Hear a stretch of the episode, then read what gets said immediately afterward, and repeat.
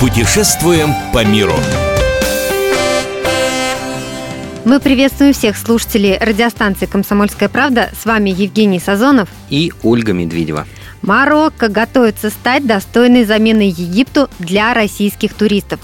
Глава Национального офиса по туризму страны Самир Суоси Рях заявил, что Марокко способна стать достойной альтернативой даже в зимний период. Где поселиться? Итак, что делается для привлечения россиян? Во-первых, местные отели стали переходить на систему «все включено», которую мы с вами так любим. Однако, выбирая отель, стоит учитывать, что не везде хороший сервис, и в целом ряде отелей просто большие перебои с горячей водой. Поэтому прежде чем бронировать жилье, внимательно читайте отзывы на сайтах. Там всегда говорится об этих проблемах.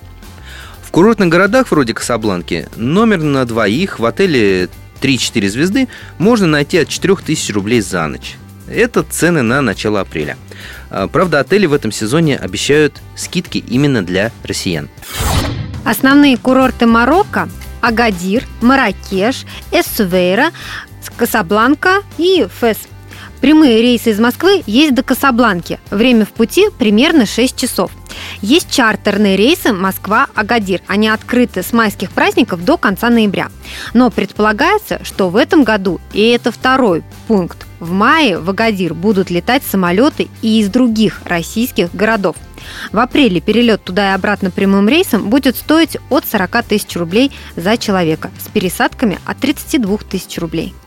Путевка на начало апреля на неделю с учетом перелета и проживания в трехзвездочном отеле правда, без питания, а, на двоих обойдется от 85 тысяч рублей. Так что если вы не привязаны к конкретным датам, лучше выберите путевку. Так получится дешевле. Что посмотреть? О том, что можно посмотреть в Марокко, нам сегодня расскажет Александра Кочнева, корреспондент радио «Комсомольская правда».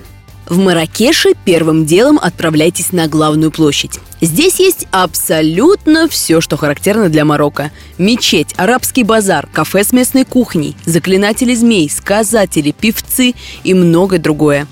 Название площади Джема Эль-Фна произошло от слов «джема» – соборная мечеть, и «фна» – смерть. В X веке здесь рубили головы разбойников и преступников, но сегодня об этом уже ничего не напоминает. Сегодня площадь Джема Эльфна – это город в городе, самое оживленное место в Маракеше.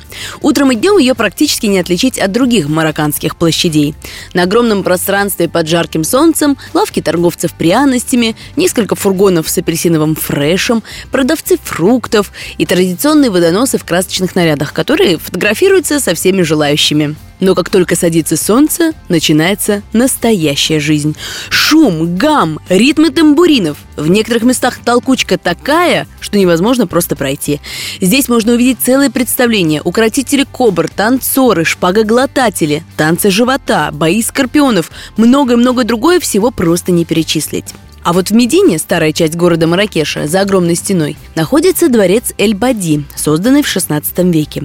Его называли «чудом из чудес», воспевали поэты и изображали художники. Но его история, увы, оказалась недолгой. Султан Мулай решил выстроить для себя новый дворец, а Эль-Бади постепенно разграбили. Сегодня же это просто руины, по которым, тем не менее, приятно погулять и представить былое великолепие. Вход обойдется всего в 10 дирхам, это 75 рублей. Главная достопримечательность Касабланки – это мечеть Хасана II. Высота ее минарета 210 метров. Да и внутри мечеть просто огромна. Туда может поместиться более 100 тысяч человек. Постройка очень современная. Это подтвердят раздвигающаяся крыша, подогреваемый пол и лазерный луч, бьющий в сторону Мекки. Но самое выигрышное, конечно, это ее расположение. Мечеть стоит на самом берегу Атлантического океана. Половину комплекса построили на платформе, которую держат огромные сваи. В часы прилива вода подходит вровень с основанием платформы и создается иллюзия, что мечеть несется по волнам. Правила посещения тут довольно просты. В мечеть могут ходить даже не мусульмане, правда, не в молельный зал. Но для этого нужно записаться на экскурсию с гидом, который обойдется в 120 дирхам. Это около 1000 рублей. В Фесе нужно посмотреть старый город. Он был основан в 8 веке и по сей день хранит память о своих первых правителях. Например, останки Идриса II, сына основателя города, до сих пор можно найти в мавзолее. Правда, не мусульманам туда нельзя. Это важнейшая святыня города. Здесь же находится главный университет Марокко – Аль-Карун. Он считается вторым по значимости во всем мусульманском мире. Вообще, на прогулку по старой Медине Феса отведите целый день, не пожалейте времени. Она недаром включена в список культурного наследия ЮНЕСКо. А вот курорт Агадир – это рай для купальщиков и серфингистов. Тут главная достопримечательность – океан.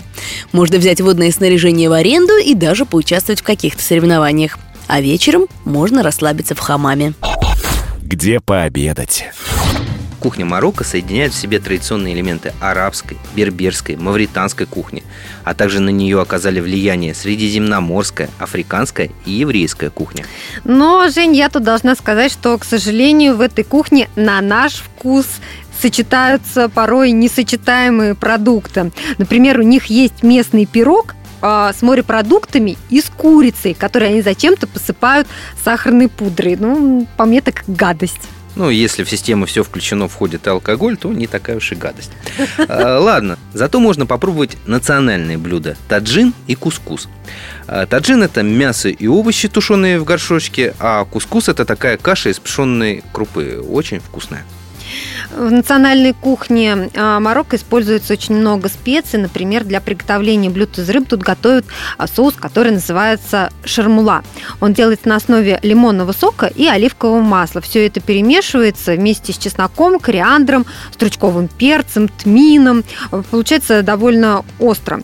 А, кроме того, что вы можете попробовать разные специи в местной кухне, можете взять себе или родным в подарок ту же куркуму, имбирь, мускатный орех, кориандр или шафран, все это можно купить на местных рыночках. А, самый распространенный напиток в Марокко – зеленый чай с мятой. Его можете заказывать смело, в любых количествах, потому что для чая всегда используется кипяченая вода. Но ни в коем случае не заказывайте в кафе просто воду в стакане или сок со льдом. Вам могут принести просто воду из-под крана. Пейте только бутилированную воду, тогда станете здоровы.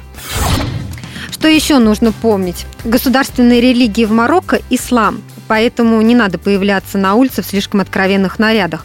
К тому же это будет и вредно для вашей кожи, потому что вы можете обгореть на солнце. Так что, собираясь в Марокко, обязательно возьмите с собой еще и солнцезащитный крем. А, сегодня мы рассказывали о Марокко, которое обещается стать наиболее благоприятным курортом для российских туристов – о других местах отдыха вы можете найти информацию на нашем сайте fm.kp.ru. Ищите нас также в социальных сетях, в Фейсбуке, ВКонтакте, в Одноклассниках. Мы выбираем для вас лучшие туристические маршруты мира.